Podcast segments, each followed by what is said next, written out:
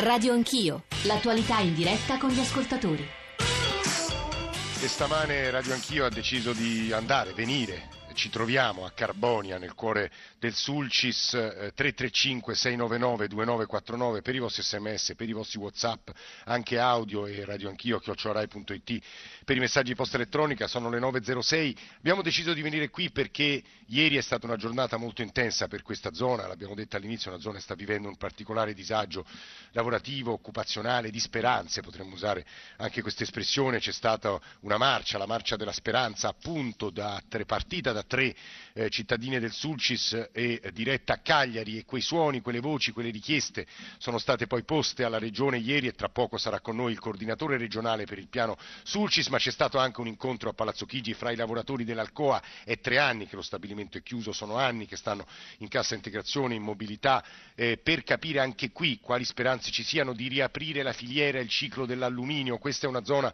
che ha conosciuto anche un certo benessere, ma che adesso vive una situazione di enorme enorme disagio che dobbiamo spiegare agli italiani che non conoscano questo pezzo d'Italia, di Sardegna. Volevo leggere un po' dei messaggi che ci state eh, mandando un giovane di Carbonia che ci racconta come tutti i suoi coetanei sono andati all'estero a lavorare e quanto è difficile spiegare a chi non viene dal Sulcis come vanno qui le cose, l'impressione è quasi di impotenza collettiva. Perché, scrive Francesco da Milano, non trasformare la Sardegna in una nuova Silicon Valley, in un polo tecnologico di primo livello? Quali idee ci sono per lo sviluppo di quest'area, visto che ne state discutendo tanto? E poi Luisa, che pone una domanda molto schietta, lo dico anche alle decine di persone che sono qui nella sede della CISL dalla quale eh, stiamo trasmettendo, invece di restare immobili a portare le vostre bandiere con i quattro mori, perché non andate a cercarvi un lavoro altrove, perché non lasciate la Sardegna, cosa peraltro fate eh, se non sbaglio. Eh, dobbiamo accollarci altra assistenza, il tema dell'assistenzialismo devo dire che è presente, cioè voi in questi decenni avete beneficiato soprattutto con la questione delle miniere dei soldi degli altri italiani e non siete riusciti a creare sviluppo e benessere, ovviamente tutti, sono tutti temi sui quali eh, con, eh, mi vorrei confrontare con le persone che sono, che sono, qui di fronte a me, tra l'altro ci ha raggiunto anche il sindaco di Carbonia Giuseppe Casti che saluto sindaco, buongiorno, buongiorno, buongiorno. buongiorno e benvenuto. E poi c'erano un paio di mail che vorrei leggervi se riesco eh, ecco qui a recuperarle, ehm, la prima delle quali era piuttosto elaborata, eh, di Mario da Milano, che andava alla storia. Gli errori per il Sul ci sono stati tanti. Quello che ha dato il colpo di grazia è stata la chiusura dell'Alcoa, che essendo un'industria energivora deve produrre alluminio in paesi dove il costo del QWH eh, è uno dei più alti in Europa ed in queste condizioni le società straniere si sono trasferite e non ci sono le condizioni per nuove produzioni, a meno di non fare una zona franca. Un tempo c'era lo Stato con l'EFIM, l'EGAM, che teneva in piedi industrie decotte, ma con le regole europee il passato non ritornerà mai più nel Sulcis e nel resto delle ex realtà industriali della Sardegna, Porto Torres, Arbatax, Cagliari, a parte la raffineria della Saras. Allora, prima di tutto un altro ascoltatore, Matteo eh, da Gonnos Fanatica. fanatica. Scusi la mia ignoranza geografica della Sardegna. No, mi c'è problema. Eh. Buongiorno, Prego, sono Matteo buongiorno da, da Gonnos Fanatica, anzi adesso sono in direzione Budusò a circa 150 km. Sto percorrendo la 131, sono un agente di commercio, lavoro per un'azienda di Torino. Non è solo il Sulcis che sta morendo, quello è una parte della Sardegna. Tutta la Sardegna è Sulcis, stiamo morendo in, tu- in tanti. Non vedo un tir nella 131, prima se ne vedevano a decine, se ne vede uno ogni 10-20 km. Questo deve far riflettere perché stiamo morendo. Ieri alla manifestazione non hanno partecipato solo i sindaci del Sulcis, ma anche il sindaco del mio paese, Fausto Ru, che è del Medio Campidano, perché il Medio Campidano soffre quanto il Sulcis, tutta la Sardegna sta soffrendo. Vorrei rispondere, vorrei rispondere a quella ragazza che ha mandato un sms di andare altrove a cercare lavoro. No, noi non andiamo altrove, noi restiamo qua. Dobbiamo combattere per la nostra Sardegna, perché la nostra Sardegna potrebbe essere veramente un'isola felice. Applicate il, legge, il decreto legislativo 7598, questo lo dico al ministro che prima ne ha parlato, non lo sa cosa significa uscire la mattina e rientrare senza portare un pezzo di pane. Concludo dicendo una cosa, l'altro ieri nel mio giro di lavoro ero nel Sulcis, io dovrei vendere mediamente 800.000 euro al giorno, primo per pagare tasse, sì. secondo per pagarmi le spese terzo, se mi va bene, per portare un pezzo di pane ai miei figli. Questo voglio dire, applicate la zona franca che serve anche nel Sulcis al Ora spiegheremo, eh, Matteo, ora spiegheremo cosa, cos'è la zona franca, ci sarà anche Paolo Aureli che è il portavoce Movimento Sardegna Zona Franca, sarà lui a spiegarcelo direttamente. Un nostro ascoltatore fedelissimo, puntuale, che commenta sempre i temi che suggeriamo e che stamane davvero, eh, insomma, il cui intervento stamane è davvero eh, benvenuto. Walter da Carbonia, buongiorno. Buongiorno, buongiorno a tutti e complimenti, il programma è sempre stupendo. Ecco, io volevo dire questo, abbiamo tanti problemi, anche la disoccupazione, la dispersione scolastica che anche eh, qui nel nostro territorio ha un tasso altissimo. Eh, forse bisognerebbe puntare certo sul rilancio delle fabbriche, ma anche sull'agricoltura, sul turismo, il problema anche dei trasporti, anche per il turismo, ci sono compagnie aeree che stanno eh, hanno in progetto anche di lasciare la Sardegna, ecco, io penso che bisognerebbe puntare anche, anche su questi altri settori molto importanti. Grazie. Walter, grazie a lei. Io a Fabio N che ci sta accompagnando in questo piccolo viaggio stamattina, segretario generale della CISL, Sulcis Inglesiente, vorrei fare una domanda per aiutare anche chi ci sta ascoltando. Eh, abbiamo sentito nella nostra copertina eh, un momento in cui c'era il Duce e la fondazione di Carbonia, che ha avuto una storia eh, per le miniere del nostro paese importantissima, credo che qui il bacino sia gigantesco, le miniere sono in grandissima parte chiuse, mi pare che ne rimanga aperta una sola, in perdita, perde soldi, ma eh, N, spiega a chi ci sta ascoltando perché questa era una zona che produceva benessere, in cui un po' di lavoro c'era e adesso è così in crisi. Ma forse l'unico errore che è stato fatto è, è, basarci su una monocultura che era quella mineraria, però eh, devo dire anche che le miniere qua in questo territorio hanno portato tanta ricchezza. Eh, avevamo delle, delle situazioni minerarie che erano a livelli mondiali le migliori, piombo zinco, si vendeva, c'erano migliaia e migliaia e migliaia di lavoratori. Lei lavorava nel piombo zinco? Io, io, lavoro nel piombo zinco, però nella trasformazione, la Portovedo SRL, che sarebbe poi un, un, uno stabilimento a fianco al COA di proprietà della Glencore, che è la stessa che dovrebbe prendersi la, la COA. Sì, sì, esatto. Eh, insomma, con le miniere siamo andati avanti fino a che nel 93 non si è fatto un accordo uh, di riconversione mineraria. Perché perdevano, in estrema sintesi, non erano sì, più competitive e il carbone non serviva. Non era più competitivo estrarre, i costi di estrazione erano troppo alti, noi abbiamo comunque degli oneri che sono legati ai trasporti, esatto. le merci, le persone, abbiamo la condizione insulare che comunque non ci rende competitivi, per cui questa cosa qua l'ENI, le partecipazioni statali hanno abbandonato tutto il settore minerario non ci sono più miniere aperte, c'è la Carbosulcis, ma è, della, di proprietà della, della, regione Sardegna che, che sta bello, chiudendo. Sì. Un... A quel punto nel 93 vi riconvertite? Nel 93 c'è stato un grande accordo importante col governo nazionale e regionale, dovevamo riconvertire il territorio con nuove iniziative e attività produttive diverse, non solo industriali, si partiva dalle biciclette, dalle, dai bancomat, dalla costruzione dei bancomat, dal, dai CD, catenine d'oro, loro, insomma un sacco di, di questa roba che però non è mai partita. Il problema il problema... Siete fermi da allora in sostanza? Siamo fermi da allora, non c'è stato un controllo eh, severo da parte del governo nazionale che comunque dei ha, governi, ha, dei governi, certo, in quel momento di quel governo poi non ci, sono, non ci, sono, state attenzioni perché poi gli imprenditori arrivavano qua, c'era una legge fatta apposta, si chiamava la 221 che ha riconvertito e, e prendeva in dote un sacco di, di, milioni, di milioni di lire allora eh, ogni lavoratore che veniva assunto eh, metteva in dote eh, 50 milioni di, di, una situazione che però non è stata controllata. Arrivavano gli imprenditori da tutto il mondo, facevano gli investimenti, compravano macchinari che costavano un patrimonio.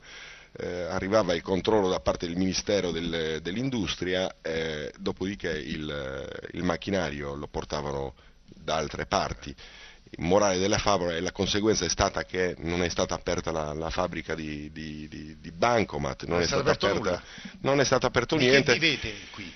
Qua viviamo e continuiamo a vivere dalla uh, trasformazione dei, del materiale che, eh, che, proveniva dalle miniere. Adesso chiaramente le miniere non ci danno più niente perché poi alla fine si è costruito il polo industriale, la trasformazione dell'alluminio, piombo, zinco, eccetera, eccetera. Però eh, è in crisi anche tutto questo. Poi, Torniamo eh, su questo e proviamo a capire quale potrebbe essere un futuro, anche perché tra poco sarà con noi il coordinatore regionale per il piano Sulcis che ci dirà che idea ha il governo, il governo regionale ma anche il governo nazionale, per dare lavoro qui trovare lavoro, provare a sviluppare un settore che deve essere riconvertito. Sindaco di Carbonia Giuseppe Casti, lei è parzialmente d'accordo con la protesta molto forte di ieri, vero? Perché?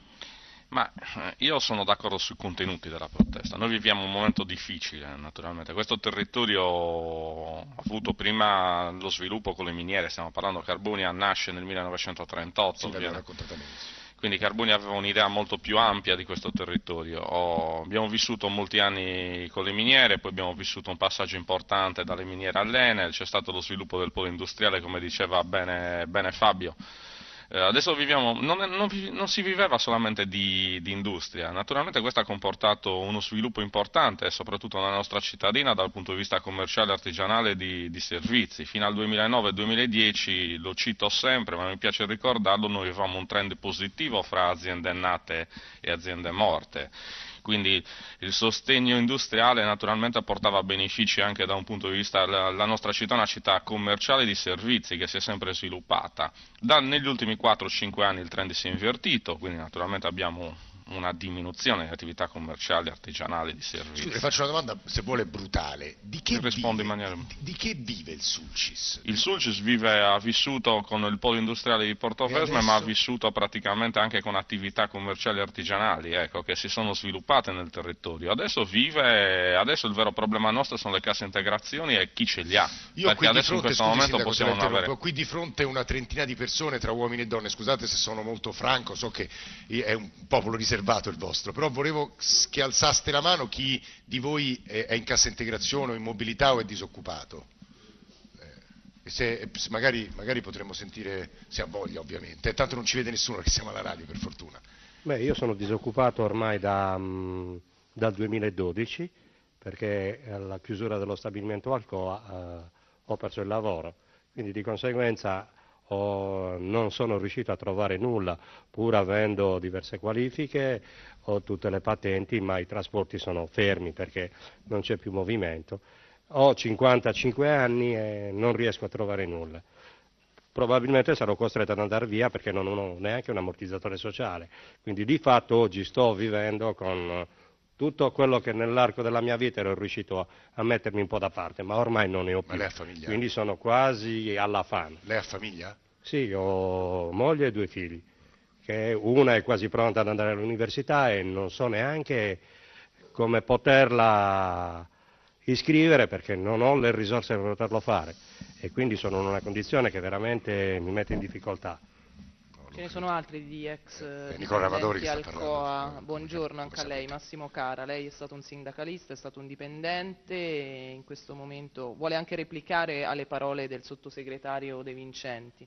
Sì, e, se ci sta ancora ascoltando, io mi ricordo quando iniziò questa nostra avvertenza nel 2012, proprio il professor De Vincenti iniziò, esordì dicendo che lui non era abituato a fare fuffa, eh, bene, io voglio proprio replicare perché di fuffa se ne vede ancora tanta, non è stato fatto un passo in avanti rispetto a quella che è dell'avvertenza COA, anche ieri sono state dette le stesse cose che sono state dette nel, negli incontri precedenti, quindi non c'è nessun passo in avanti, siamo veramente stanchi, cioè che ci dicano veramente, realmente cosa si deve fare, non si possono ancora prendere in giro così i lavoratori.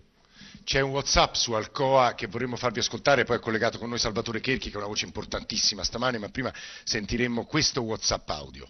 Alcoa ha chiuso perché il governo Berlusconi non è stato in grado di difendere gli interessi dell'Italia davanti alla Commissione europea, che ha considerato il prezzo dell'energia praticato ad Alcoa un aiuto di Stato illegale e ha obbligato Alcoa a restituire 350 milioni di euro al governo italiano, sempre governo Berlusconi dell'epoca.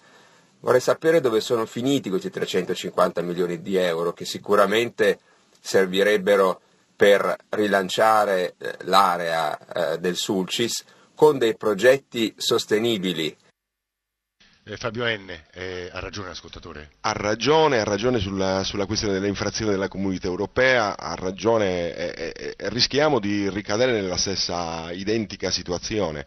Gli accordi bilaterali che il governo nazionale continua a promettere sulla questione del prezzo dell'energia sono accordi bilaterali che oggi non ci sono, intanto, non ci sono né per Alcoa né per la Glencore che si dovrebbe acquistare Alcoa al, al, quale, al, quale, il, problema, il problema è che eh, se si continua a dire questa cosa qua, il governo non è autorevole con la Commissione europea, applica una, una tariffa e poi la comunità europea inizia a, infra, a fare l'infrazione. Questa cosa accade. 9 e 21, Salvatore Cherchi, buongiorno. Buongiorno, buongiorno a lei e buongiorno a Radio Ascoltatori. Regionale, coordinatore regionale per il piano Sulcis. È colui che dovrebbe rassicurare tutte le persone che sono qui, tutte le persone che ci stanno ascoltando nel no, Sulcis, nella Sardegna. Non, Perché... esageri- non esageriamo, eh non beh, ho né però... questi poteri né, eh, né, questa anche capacità, ecco, però cerchiamo di farlo. Però oggi parte. il Presidente della Regione Pigliaru incontrerà anche una, delle, una, vostra delegazione, parlo ai presenti qui, che ieri, come sa, ha manifestato con una certa veemenza di fronte alla Regione. Come può rassicurarli? Quanti soldi ci sono? Eh, dove andranno? Eh, soldi a chi dunque, e soprattutto i tempi, no? Giusto sì, I tempi? Sì, sì, sì, assolutamente sì. Eh, mh, mm, il piano ha una dotazione finanziaria pubblica uh, di circa 620 milioni di euro e muove anche investimenti privati. Uh, cerco di essere molto schematico. Sì. Uh, punto primo, ritardi eh, ce ne sono, ce ne sono stati, ce ne sono e sono ritardi dovuti, eh, parlo chiaro, oh, per una parte a complicazioni burocratiche, eh, per un'altra parte a vere e proprie inerzie. Quando oh, la giunta regionale si è insediata nel 2014, eh, non è che voglio fare la storia, voglio parlare soprattutto di quello che si sta facendo, ben inteso. Quando questa giunta regionale si è insediata nel 2014 e mi ha dato l'incarico di coordinatore, lo dico non per merito, per, eh, lo faccio, è un incarico che svolgo praticamente a tempo pieno e lo faccio a titolo totalmente gratuito. Questo lo dico semplicemente che forse nessuno più di me è interessato all'attuazione del piano perché dedico me stesso per fare insieme con tante altre persone. Ora la giunta si è insediata, ha trovato una situazione insabbiata, ferma, sì. di stasi, eh, non è stata a recriminare, eh, si è messa al lavoro e abbiamo sbloccato i primi interventi. Il primo a favore proprio delle piccole imprese si chiama fiscalità di vantaggio. Oh, è Ma è già, è già, attiva? Attiva, attiva nel senso. Qui i lavoratori sono un po' perplessi, ma insomma, Cherchi, vada, no, vada. No, no, mi scusi, eh. Eh, sono fatti, non sono opinioni. Lo scorso anno, il primo anno di applicazione, questa misura è stata decollata nel giugno del 2014 e nel primo anno ha pagato, pagato, quindi non parliamo di impegni, 32 milioni di euro. Poiché il gettito fiscale delle piccole imprese, piccolo commercio, artigiani è di 18 milioni di euro nel Sulcis, significa che con 32 milioni di euro sono state azzerate le tasse e sono stati dati 14 milioni di euro di contributi sociali a queste imprese. È una misura che di primo soccorso, che non è risolutiva, attenzione, è di primo soccorso e che è esattamente quella che è applicata nella zona terremotata dell'Aquila.